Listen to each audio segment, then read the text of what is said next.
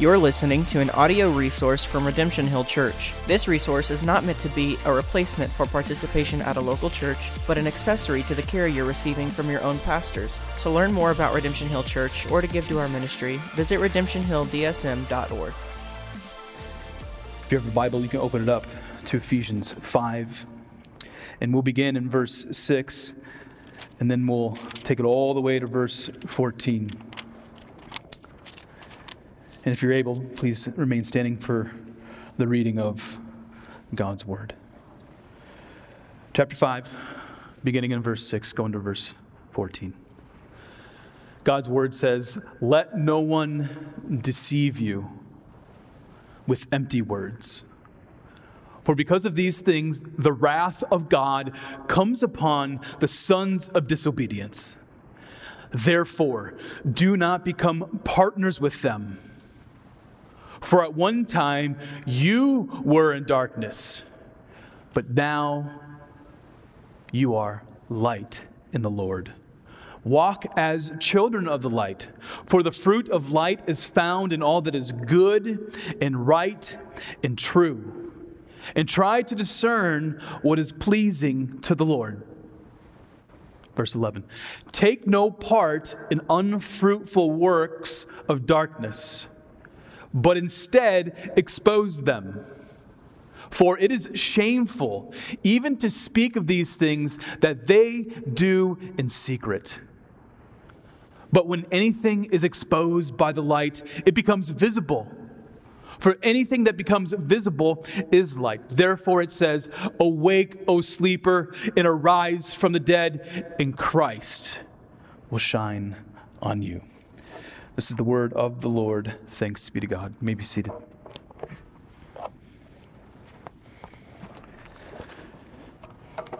Well, as you know, we are continuing on in our sermon series, United in Christ. And we've seen how we are indeed united in Christ, and then how we're also united to one another. Our union in Christ takes on a very specific way of living. So we're not just talking about some theological idea. You know, Ephesians 1 really lays it out what it means theologically to be united in Christ, but it takes on a specific way of living. Today, we are going to see what it means to walk in the light. In God's providence, some of what I say, I will say this afternoon, will connect with what Eric shared last Sunday.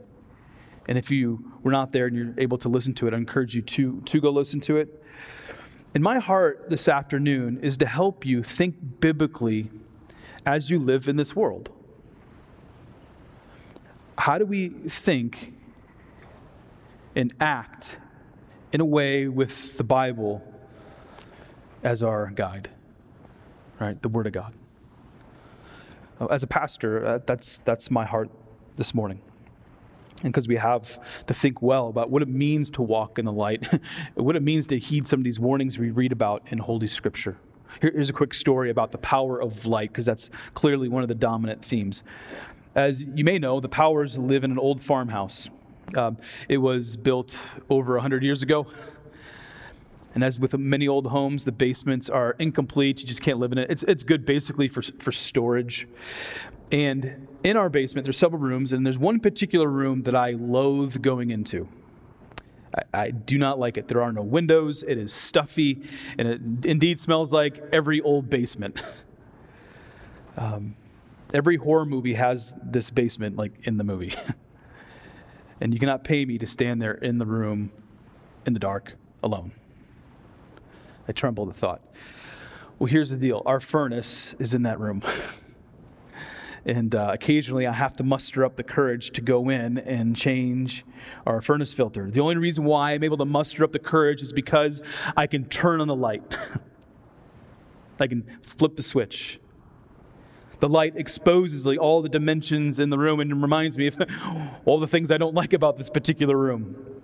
But it does help me see the way forward. The light gives me the courage to, what's this word we keep saying? Walk in and change the filter. Now, I know my fear of the basement is a little strange, I, I, grant that. But the determining factor to help me overcome my fear and see that things that need to be exposed is to turn on the light, flip the switch, right? If it seems to you that a theme is on repeat since the beginning of Ephesians 4, you would not be wrong. Like your favorite music album that is on repeat, the theme of walking reemerges, or it just simply is not left. We read about how a Christian is to walk, which is another way of saying, Christian, here is what it looks like to live as a disciple of Jesus Christ. So if you believe in all the truths of Ephesians 1, 2, and 3, in light of all of that, this is how you live. We've already, already read that God's children are to walk in unity. That was the very beginning of Ephesians 4. We're supposed to walk in holiness. That's the second half of Ephesians 4. We're supposed to walk in love. That's the first six verses of Ephesians 5. And now in verse 8, we read that Christians are to walk as children of light. That's verse 8. The same Greek word for walk is being used every single time, and it's carrying the same emphasis. If you are in Christ, Ephesians 1, if by grace you have been saved through faith, Ephesians 2, and if the mystery of the gospel has been made known to you, Ephesians 3, then here is what it looks like to, to walk in this new self. Here is a, a, fundamental point Paul is making in Ephesians 4, Ephesians 5, and Ephesians 6. Christians are different. Christians are weird. God does not view you as such, but the world looks at Christians and says, now, hey, that is a peculiar people. That is a peculiar people. And perhaps the word peculiar is a polite way of describing Christians. Consider what we see in Ephesians from another perspective. Let's turn the diamond that is Ephesians and obtain another view. We should be concerned if the church does look like the world. We should be concerned if the church does look like the world. Far too often, the church and Christians in the church are more concerned with the latest cultural fad, right? Um, some Christians just want to be liked by the world. If only they would like me, I don't want to offend anyone. Some churches have simply acquiesced while at the same time relegating Holy Scripture to something that's well below them. The difference between a concert at Wells Fargo Arena in downtown Des Moines and a worship set at some churches, the differences sometimes are minimal. And I've been to those churches. They look eerily similar. Jesus did not come so that his disciples would look like the Romans, the Greeks, and the religious Jews.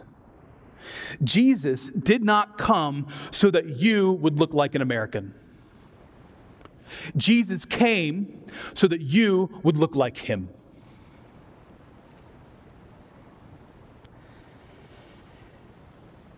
What should become clear to you as we've been marching through the book of Ephesians is that how you live and how you prioritize your time, your activities, your money, how you parent, how you treat your spouse is built upon a foundation that is sure and is true. Your foundation is Christ. Christ informs every aspect of your life, Christian. The foundation was laid, as I already said, in Ephesians 1 through Ephesians chapter 3. And now Paul is showing you how to live out of that foundation. But here's the deal the devil hates you and your foundation. The devil wants to deceive you, wants to wants you to partner with him in his shenanigans. He wants you to participate in his nonsense. If we are going to be a peculiar people who walk as children of the light, then we need to be aware of what we are up against. We need to be eager to live for the Lord while at the same time having an awareness of the tricks and the schemes of the devil. We want to live for the, for the Lord with that awareness. Let's not be fooled or naive. In Ephesians 5, verses 6 to 14, we see three instances where a negative statement is being made. These negative statements function as warnings about how to live. It's good for God to give us warnings.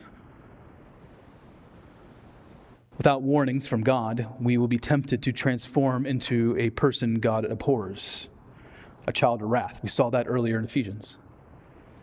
Without warnings, we may not ever know what is good and right. Sometimes the warnings help us to see the opposite side. I need this warning so I know what is right or know what is good.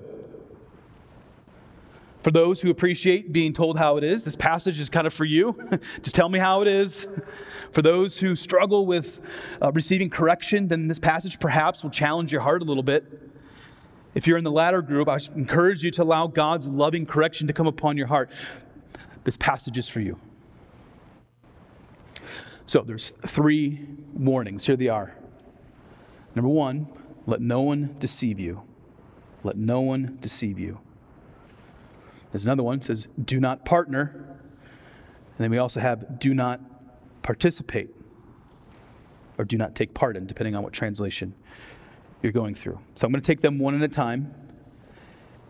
And as we look at these warnings, we're also going to see what it looks like to be children of the light. Don't participate in the darkness. Here are the warnings. Be a child of the light. Here's the first warning found in verse 6 Let no one deceive you. Let's read the entire verse. God's word says, Let no one deceive you with something very specific here, with empty words. It's qualified here, being very clear. Let no one deceive you who is speaking empty words, for because of these things, the wrath of God has come upon the sons of disobedience. Ephesians 5 6 is similar to Colossians 2 8. It says this in Colossians 2 See to it that no one takes you captive by philosophy, here's that word again, empty, empty deceit, according to, now more qualifications, according to human tradition, according to the elemental spirits of the world, not according to Christ. There are things within the world that are not in accordance with Christ. Don't be deceived by those things, but keep your focus on Jesus. Do not be deceived by what you hear and what you read. Now, are not these passages a relevant warning for our generation, and frankly, every generation? There's a lot of empty words being spouted out at a reckless and relentless pace. We live in a day of disinformation and misinformation. The words keep changing. We live in a day where political narratives are spun to achieve a specific goal. I'm not picking on any party, it's all the parties. It's hard to know what is true and what is false. The question on the table is this we don't want to be deceived. So, how can we keep ourselves from being deceived? Right? If we're told don't be deceived, how do we keep ourselves from being deceived? with empty words? And the answer we need to be a people who are grounded in the Word of God. And what do we read in the Word of God? We read about God's great plan of redemption and the power of the gospel to save and to transform.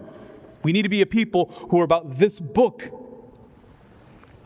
If you do not want to be deceived, then you need to get into God's Word. You need to get it in front of your eyes. You need to get it into your heart when you are grounded in the Word of God, you are better, better able to discern right from wrong, good from evil, deception from truth. In Paul's day, it was necessary to give this warning because there were unbelievers actively speaking against the gospel of Jesus Christ. In particular, there was a group of people called Gnostics, these false teachers. They thought they had a particular knowledge that no one else could obtain but them. False teachers were deceiving Christians, especially those who were newer to the faith. In our day, because of technology, the access of lies in front of our eyes and in our ears, think about podcasting, right? It's at a fever pitch. I mean, just think about all the information you now receive on a daily basis. Right? Get your phone, pull it out, access to anything you want at any point. And how are you able to discern the truth from the lie?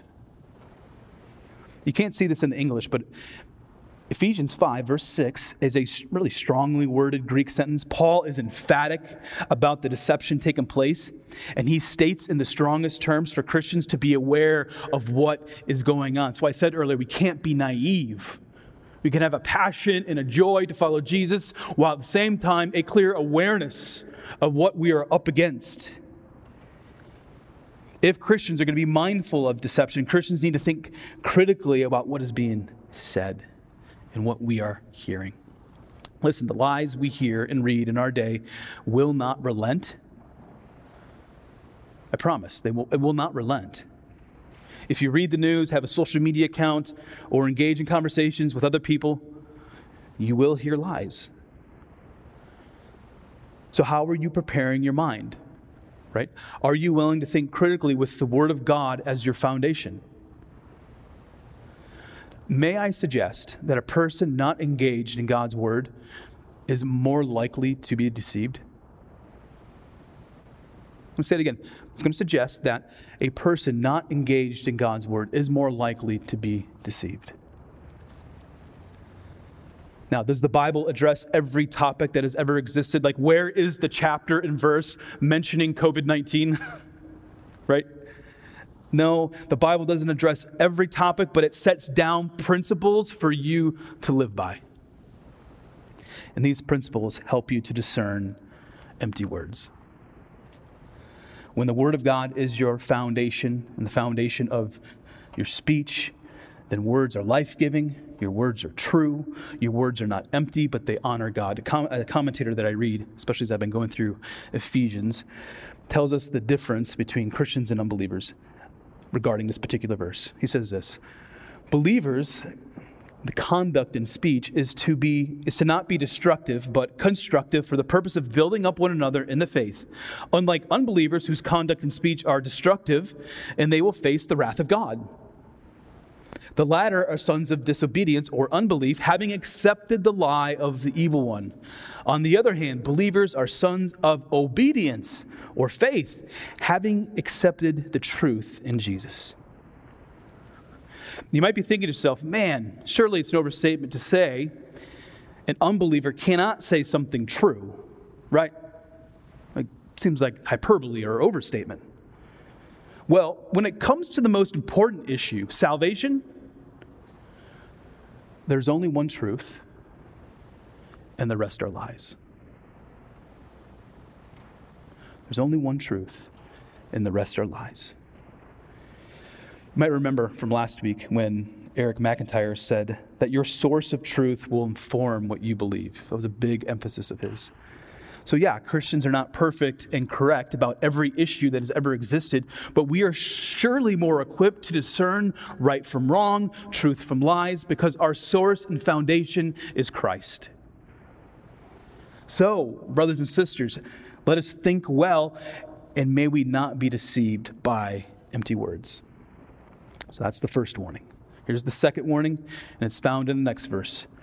We are told not to partner with the sons of disobedience or unbelievers.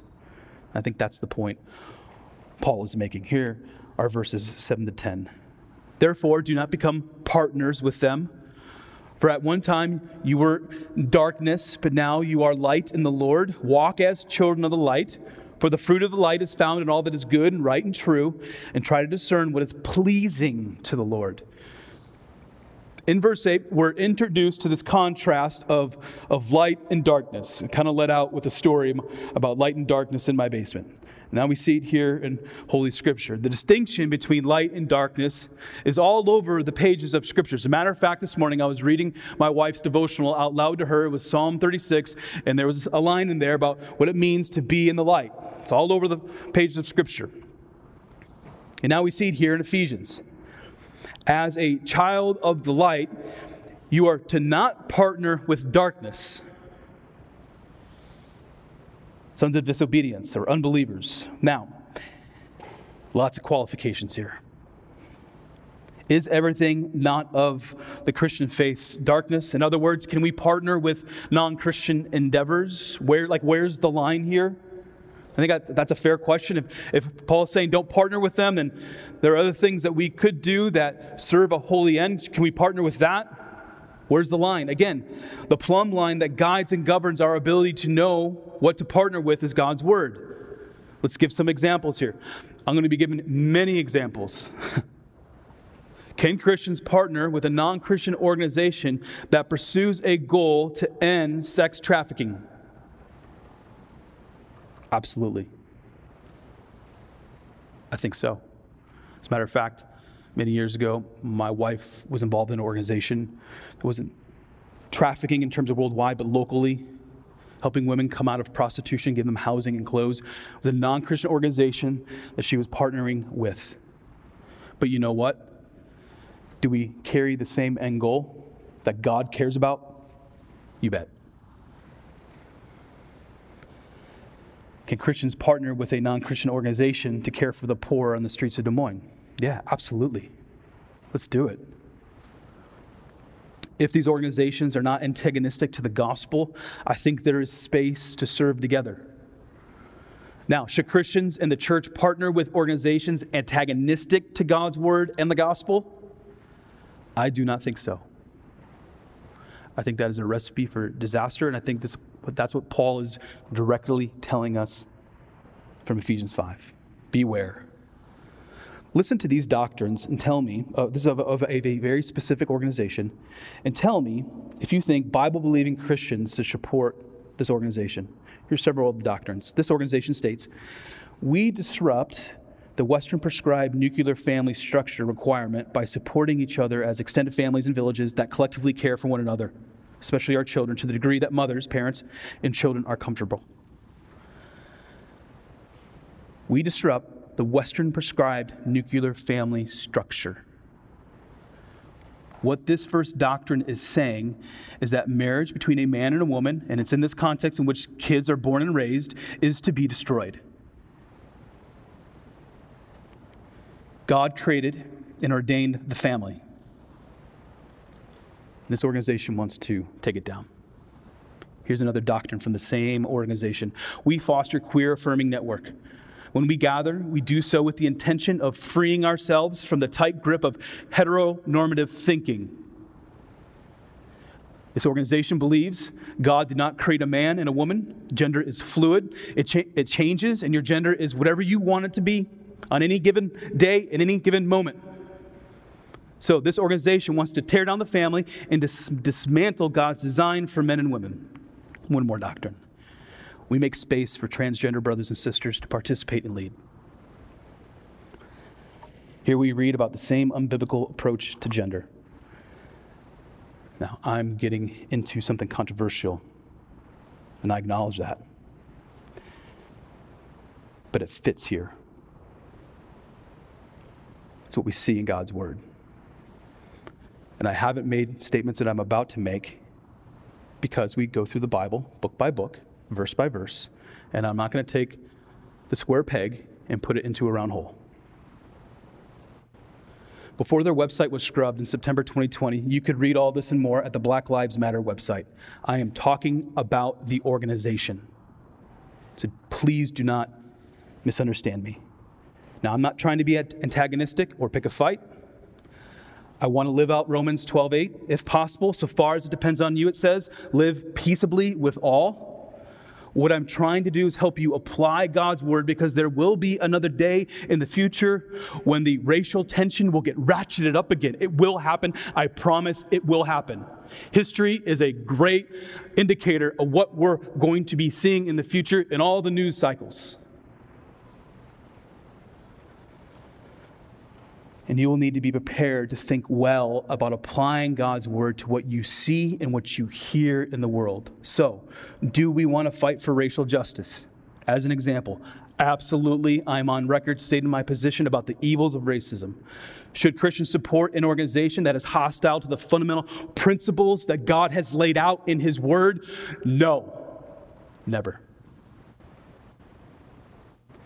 Here's one more example of trying to discern partnership. Listen to these doctrines from another organization. White people should be dominant over people of other backgrounds. Another one. Whites should live by themselves in a whites only society. Here's another doctrine. White people have their own culture that is superior to other cultures. Same organization, one more doctrine. White people are genetically superior to other people. Is that also of darkness? Absolutely.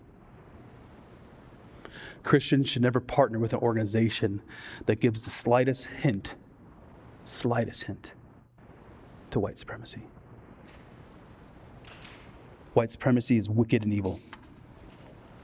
I could, I could provide a myriad of examples of ideas and organizations Christians should never partner with, whether it's personally or collectively. We should push against these organizations because they are of darkness, in my opinion. I highlight race and racism because we have been talking a lot about it lately. It's the conversation within our culture, and it's not going to abate. So, when we look at Ephesians, we realize we do not partner with sons of disobedience, children of wrath, who speak empty words. What is pleasing to the Lord is when children of the light partner with other children of the light for the advancement of the gospel and to uphold values and principles that matter to God. In verse 9, it says, Children of the light bear fruit. If you're reading the ESV, you see that the translators created a parenthetical statement. It reads, For the fruit of the light is found in all that is good and right and true. As a, as a young Christian, I thought the biblical metaphor of fruit to be really strange. like, I'm just like, I got an apple and a banana. What are we talking about here? It always seemed like inside Christian talk in the church. I'm bearing fruit. Okay, you got an apple tree?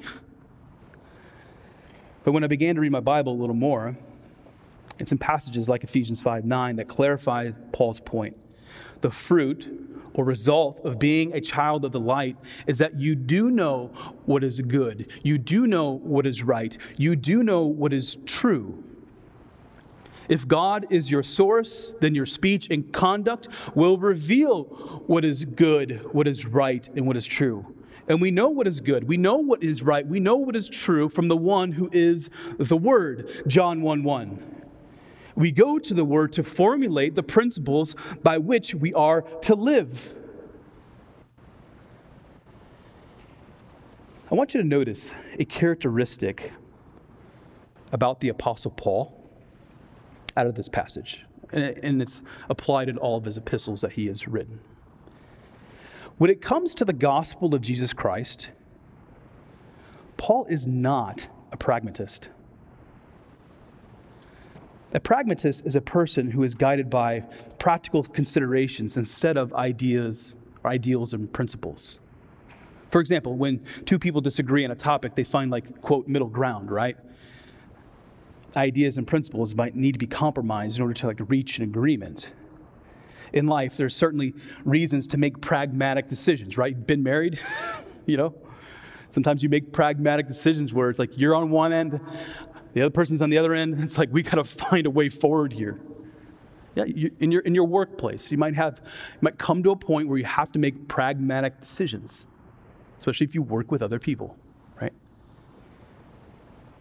So there might be opportunities to be pragmatic, but we must never compromise principles that God has made clear. There is no room for compromise when it comes to the fundamentals of the Christian faith. We receive these warnings from Ephesians 5 with this charge. There is no room for pragmatism when it comes to the gospel of Jesus Christ. There is no room for pragmatism when it comes to the gospel. Paul continues to build his case in verse 11. Here's the last warning Take no part in unfruitful works of darkness. So now we're back at the darkness versus light metaphor. Darkness results in unfruitful works. Living in darkness does not uphold what is good, right, and true. The same root of the Greek word for unfruitful, the same word for fruit. Paul is making a direct connection between fruit or good works of Christians walking in the light and the unfruitful deeds of those who walk in darkness. I think what God wants you to see from His Word this afternoon is that your works are an indication of what you believe. Your works are an indication of what you believe. The use of light and darkness serves another purpose. Light exposes sin that dwells in darkness. Take a look at verse 12. For it is shameful even to speak of these things that they do in secret. But when anything is exposed by the light, it becomes visible. For anything that becomes visible is light. Can you imagine a wickedness so dark and so grave that you find it difficult to even speak about? I can compile a list in my head of shameful acts being done that I would have trouble talking about in front of my kids and in front of your kids. When you live long enough, you realize there's a whole lot of evil in this world. So, do we hope for, we want to hope for the wicked things to be exposed? We hope for light to reveal what is happening in the dark. Early church father John Chrysostom said this about verse 11 He, Paul, has said, You are of the light. Light exposes what takes place in darkness. Insofar as you are light, your goodness shines forth. The wicked are not able to hide. Their actions are illuminated as though a lamp were at their hand. Here's the deal sin eventually finds you out. This principle is true for Christians and unbelievers. Sin eventually finds you out. Sin finds you out because the light is stronger and greater than the darkness. For Christians, there is a way forward for walking in the light. The way forward is to act in repentance, a lifestyle of repentance. In John 1 1, we read about the importance of confession and repentance for Christians. And John's tying this to this idea of light and darkness. God's word says this in verse 5 of John 1 1. This is the message we have heard from him and proclaimed to you that God is light, and in him is no darkness at all. If we say we have fellowship with him, God, while we walk in darkness, we lie and do not practice truth. But if we walk in the light as he is in the light, we have fellowship with one another, and the blood of Jesus, his son, cleanses us from all sin. If we say we have no sin, we deceive ourselves and the truth is not in us. And verse, verse 9 is what I really wanted to focus on because as Christians, there is remaining sin that we fight against. If we confess our sins, he is faithful and just to forgive us of our sins. And there's more to cleanse us from all unrighteousness. On a personal level, we live a life of repentance, knowing God has, has, has forgiven our sins and made us clean. At the cross, the light of the world died to forgive you of your past, present, and future sins. But we still have this mandate to live a life of confession and repentance it's an act of living in the light. But Christians, we read in Ephesians 5, are also called by God to take action to see that the light exposed sin in the world. So it's personal, but it's also external. So you do not participate in unfruitful works that live in the darkness. You are called by God to bear good fruit, and by the way, expose sin and lies that live in the darkness. Twice, the English word exposed is used, same Greek word, Greek word. First in verse 11, then in verse 12.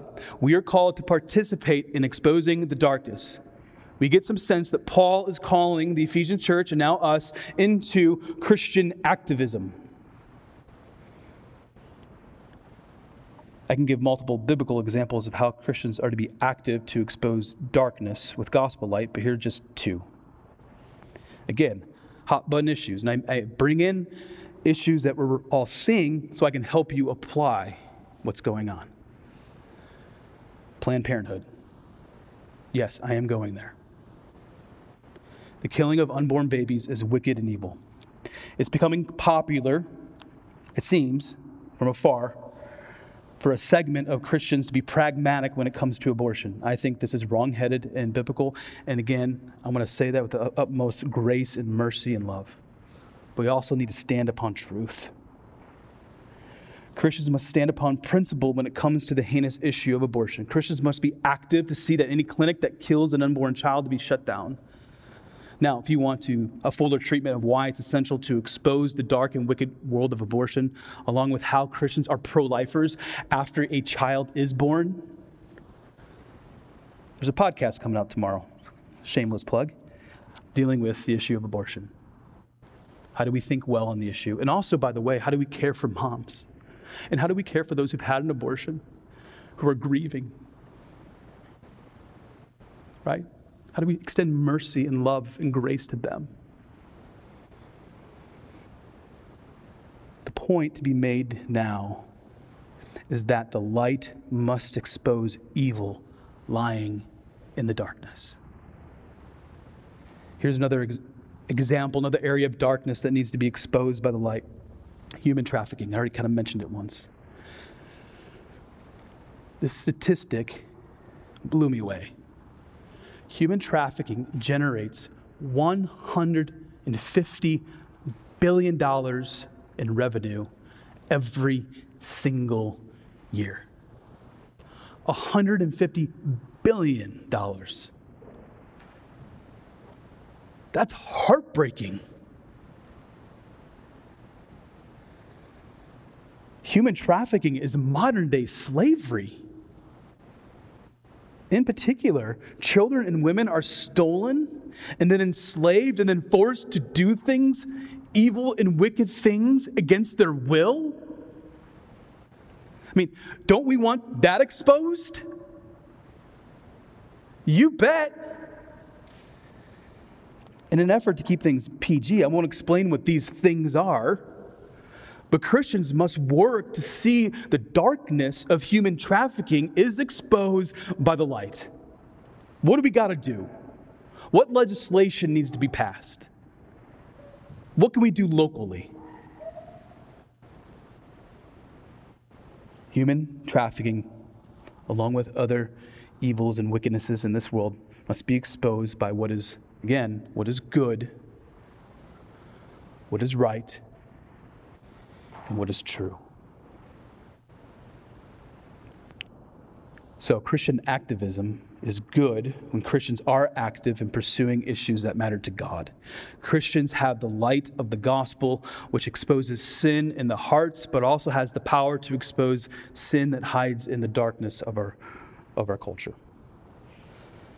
And so, after all this, after talking about light versus darkness, dead versus alive, bearing fruit, bearing good fruit versus bearing unfruitful fruit. that was very redundant. After telling us how we are to conduct ourselves as Christians, Paul goes right to the gospel. Just kind of lays it out this is how you live the Christian life. Oh, and by the way, Jesus. Read verse 14 with me. Awake, O sleeper. Just think in your mind resurrection. Awake, O sleeper, and arise from the dead, and Christ will shine upon you. I, I, think, I think the Apostle Paul is taking his cues from the prophet Isaiah because we read this in Isaiah 60, verse 1 Arise, shine, for your light has come, and the glory of the Lord has risen upon you. Here's how Paul is sharing the gospel in this verse within the context of these three warnings. If you are a Christian, God has resurrected your soul from the dead. You, are, you were living in darkness, but now God has moved upon your cold, dead heart and has shown you the warmth of his light through Christ. The light I have been talking about has been shining upon your life, and evidence that the light of Christ has been shining upon you is that you are indeed walking in the light. And you are committed, when appropriate, to expose darkness with light. The three warnings in our text are reasonable. I, I truly believe that. And the Apostle Paul clearly thought that as well. They are reasonable because we must not drift back to once we once were. To paraphrase one commentator, the deviant path that does not please the Lord and the light is necessary to expose these works of darkness, which are contrary to the Lord's will. While these warnings can draw our attention to what is beyond us, we've looked at several examples. We must remember also to look within. Christ shines most clearly when He is Lord of your heart.